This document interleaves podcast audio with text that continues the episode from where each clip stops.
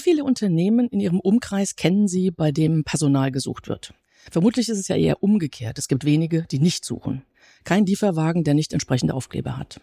Das Wort Fachkräftemangel wurde schon vor einer Weile vom Arbeitskräftemangel abgelöst. Wir alle wollen, dass Geflüchtete schneller in Arbeit kommen. Das sollte doch nicht so schwierig sein unter den Umständen, oder? Ist es aber, es ist kompliziert. Nun hat das BMAS, das Bundesministerium für Arbeit und Soziales, den sogenannten Job-Turbo aufgelegt, um Geflüchtete schneller in den Arbeitsmarkt zu integrieren. Und das ist heute unser Thema. Mein Name ist Marion Ohnesorg, ich bin geschäftsführendes Vorstandsmitglied des Managerkreises der Friedrich-Ebert-Stiftung. Begrüße Sie herzlich zur Folge 68 unseres Wirtschaftspodcasts zum Thema Job-Turbo für Geflüchtete, schneller in Arbeit kommen. Ich freue mich sehr, dass wir dazu heute Dr. Gunilla Fink zu Gast haben.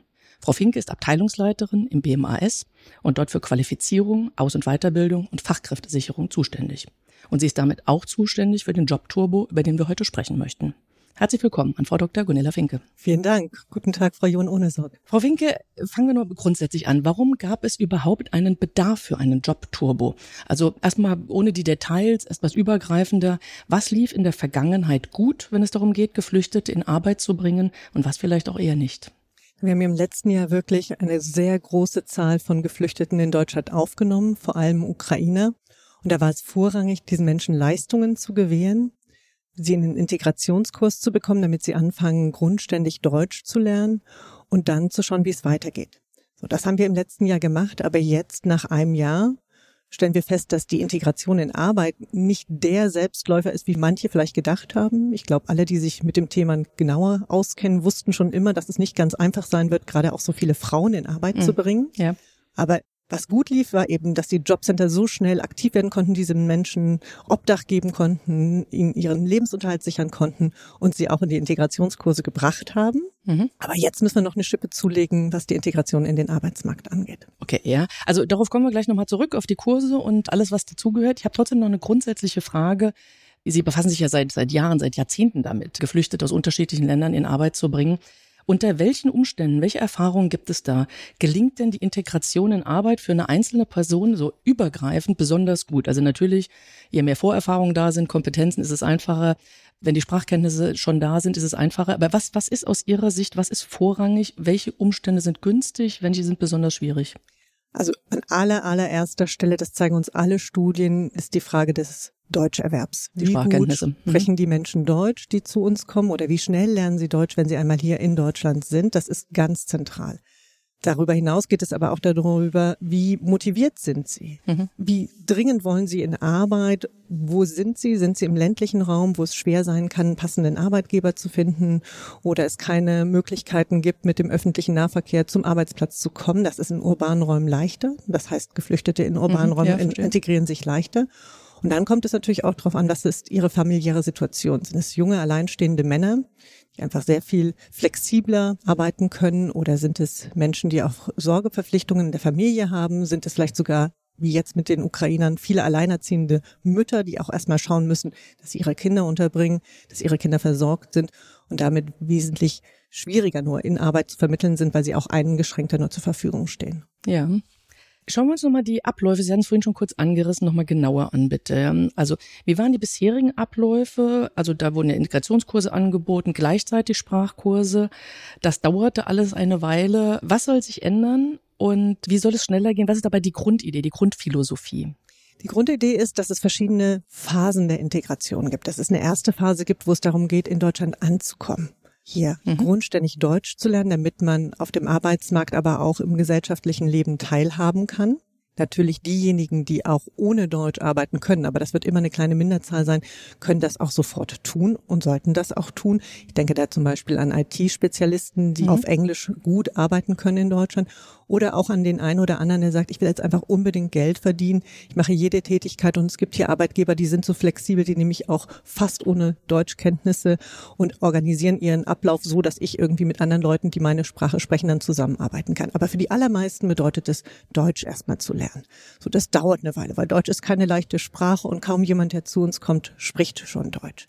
Dann aber ist das Ziel, Arbeitserfahrung zu sammeln. Wir haben bisher sehr stark auf eine nachhaltige Integration in den deutschen Arbeitsmarkt mhm. gesetzt und gesagt, wer jetzt A2, B1 also das ist das übliche Ziel des Integrationskurses hat, der soll trotzdem weiter in den Berufssprachkurs gehen, weil eigentlich auf dem deutschen Arbeitsmarkt braucht man gute Deutschkenntnisse. Man braucht mehr als das, was man beim Integrationskurs an Sprache erwirbt. Aber man kann auch zu perfekt sein wollen. Ne? Aber man kann vor allem auch einfach Menschen relativ lange vom Arbeitsmarkt damit dann rausnehmen, mhm. weil die sitzen dann in der Schulbank, es sind erwachsene Menschen. Ja.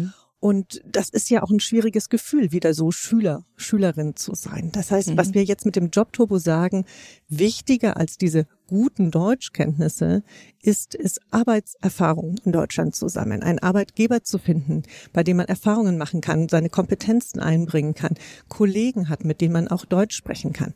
Deutsch am Arbeits Platz zu üben und weiterzuentwickeln mhm. und natürlich auch am Ende ein deutsches Arbeitszeugnis zu bekommen, was einem unglaublich helfen wird. Und das zeigen auch alle Studien, dann einen nächsten Arbeitgeber zu finden, wenn man schon weiß, gut, der war woanders und er hat sich dort bewiesen, dort bewährt, ja. dann mhm. kann er auch viel besser bei einem neuen Arbeitgeber einmünden. Ja, jetzt brauchen Sie ja ganz viele Partner, um das Ganze möglich zu machen. Ne? Die Jobcenter, Arbeitgeber, über die sprechen wir auch gleich nochmal. Also fangen wir vielleicht mal mit den Jobcentern an, ne? weil es ist jetzt eins, dass das Ministerium einen Plan entwickelt, aber es muss ja vor Ort auch umgesetzt werden.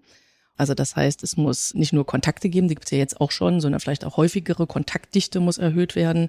Auf der Website habe ich das Wort Integrationswege gelesen, die da festgehalten werden. Wie schaffen das die Jobcenter? Also eine bessere Ausstattung wäre hilfreich. Das ist eine finanzielle Frage, aber es ist auch eine personelle Frage auf einem ja generell hart umkämpften Arbeitsmarkt. Wie schaffen Sie das? Also der Job Turbo hat drei Phasen. Diese mhm. Phase eins des Ankommens des grundständigen Deutscherwerbs. Dann gibt es eine zweite Phase, man sagt, jetzt geht es um Arbeitserfahrung. Und dann eine dritte Phase, wenn die Menschen so lange in Deutschland bleiben, wo es wirklich darum geht, sie nachhaltig zu integrieren, zu schauen, was sind für Kompetenzen vorhanden, können sie vielleicht wirklich in Deutschland auch als Fachkräfte arbeiten. Und das, was wir jetzt mit dem Job Turbo tun, setzt an dieser Phase zwei an bei all denjenigen, die aus den Integrationskursen kommen oder auf andere Art und Weise Deutsch erworben haben, grundständiges Deutsch. Und da öffnet sich jetzt so ein Fenster, in dem man sagen kann, jetzt geht es wirklich darum, diese Arbeitserfahrung zu sammeln. Deswegen setzt der Jobturbo auch befristet an dieser Stelle für mhm. sechs Monate an und sagt, alle die, die aus den Integrationskursen kommen, die sollen intensiver beraten und unterstützt werden, damit sie in Arbeit vermittelt werden können. Das heißt, es ist wirklich die Idee, dass da eine Chance besteht, die Weiche umzustellen und dann weiter zu begleiten. Ja. Sie brauchen ja generell bei dieser Initiative die Arbeitgeber an ihrer Seite, ja, also in allen Phasen. Ne? Und dazu gibt es auch Ideen. Ich glaube, das haben sie in der Vergangenheit auch schon gemacht, dass sie Jobmessen angeboten haben, aber das vielleicht auch verstärkt über Social Media, um eben dieses Zusammenbringen, das Matching zu verbessern. Wie überzeugen Sie einen, ich nehme jetzt mal einen kleinen Mittelständler, das ist wahrscheinlich das Schwierigere als die größeren Konzerne, die mehr Spielräume haben. Wie überzeugen Sie einen kleinen Mittelständler, dass er oder sie sich hier beteiligen sollte? Also zunächst mal, viele Mittelständler haben sich ja auch Machen schon in der Vergangenheit schon, ja. Mhm. beteiligt. Das ja. ist ja wirklich ganz toll und wichtig, weil die mhm. deutsche Wirtschaft so stark durch den Mittelstand geprägt ist. Das heißt, das, was in dem Mittelstand passiert, entscheidet darüber, was am Arbeitsmarkt wirklich los ist. Viele dieser Mittelständler haben Fachkräftebedarfe.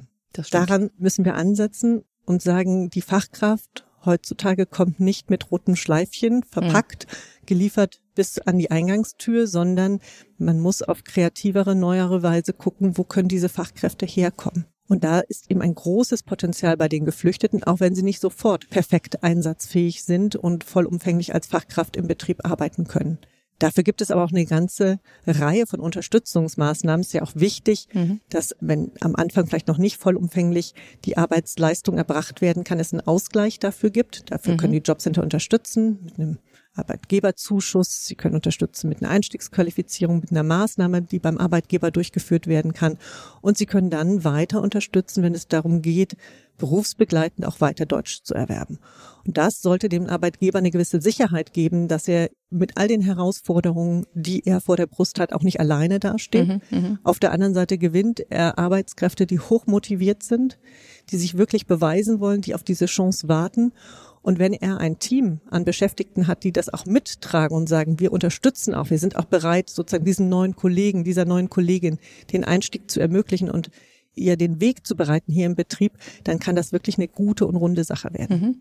Ja, genau. Also das ist tatsächlich genau, das wäre die nächste Frage gewesen, die Sie schon mit beantwortet haben. Für den Menschen, der jetzt aus dem Ausland gekommen ist, ist offensichtlich, dass man im Arbeitsmarkt, wenn man direkt im Job ist, natürlich schneller lernt, leichter lernt.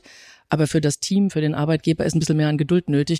Ist es denn branchenabhängig, wo man Leute unterbringt oder ähm, ist das doch relativ flexibel? Also sehr viele Geflüchtete gehen in Branchen, die einfach einen hohen Arbeitskräftebedarf haben. Da gehört zum Beispiel die Hotellerie und das Gaststättengewerbe dazu, ja. da gehört aber auch die Logistik dazu oder aber auch der Einzelhandel. Viele von denen steigen da auch erstmal ein und finden dann einen weiteren Weg. Das ist ja auch immer das, was wir wollen, dass Menschen erstmal eine Chance bekommen und dann im Betrieb auch in andere Felder hinaus wachsen können. Mhm. Ja.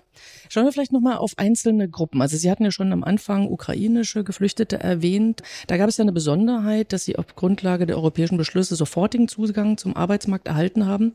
Das klingt sehr plausibel. Also trotzdem vielleicht nochmal die Frage, warum wurde das damals so gemacht? Warum wurde dieser Unterschied zu Geflüchteten aus anderen Ländern gemacht? Die Idee mit dem temporären Schutz war, dass es eine große Gruppe von Geflüchteten gibt, die in allen Ländern der Europäischen Union versuchen, einen Schutz zu bekommen mhm. und dass man diese nicht in ein individuelles Asylverfahren verweisen möchte, weil das ja bedeutet, dass man individuell nochmal nachweisen muss, wieso man schutzbedürftig ist. Ja. Die Europäische Union hat festgestellt, für alle Menschen, die aus der Ukraine kommen, gibt es diesen Schutzbedarf, weil es einfach einen furchtbaren Angriffskrieg auf die Ukraine gegeben hat ja auch innerhalb der Ukraine nicht sicher war, wo man eigentlich wirklich auch noch Schutz bekommen kann. Es war ja auch unklar, wie sich der Krieg entwickelt. Grund dieser Entscheidung mussten die Menschen nicht ins Asylverfahren gehen, sondern haben diesen temporären Schutz bekommen.